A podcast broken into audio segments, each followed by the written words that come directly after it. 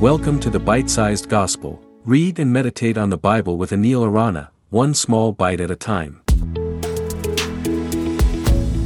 Hello and welcome to the Bite-Sized Gospel. Today we will reflect on John 1, 43-46. Listen. The next day Jesus decided to leave for Galilee.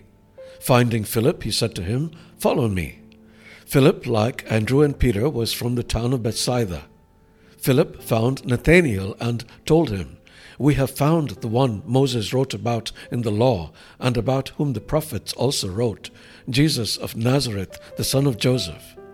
"Nazareth? Can anything good come from there?" Nathanael asked. "Come and see," said Philip.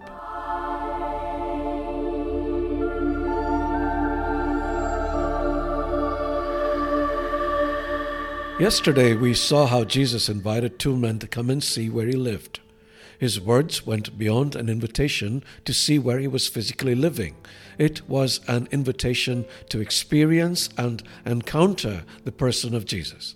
When they did, their lives changed instantly. The same thing happened to Philip after he met Jesus. His response was immediate and enthusiastic. He recognized Jesus as the fulfillment of the Scriptures and wasted no time sharing this revelation with his friend Nathanael. "We have found the one Moses wrote about," he said excitedly. "He is Jesus of Nazareth." Nathanael scoffed. "Nazareth? Can anything good come from there?" Philip didn't bother explaining. He simply said, "Come and see."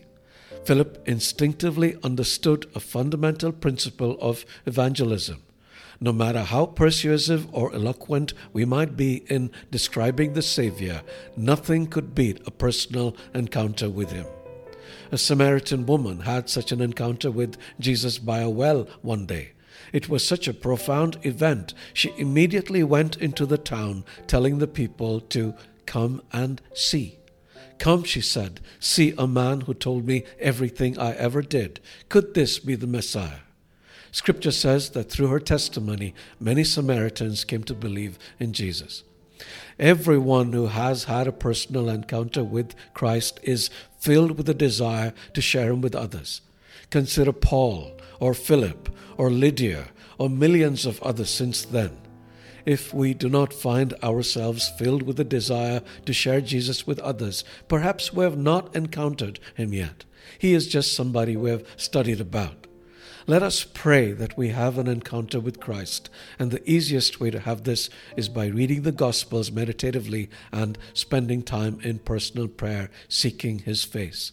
And when we have encountered him, nothing will be able to stop us from going around telling everybody we have discovered the Messiah. If they scoff or reveal their prejudices, as Nathanael did, just tell them to come and see.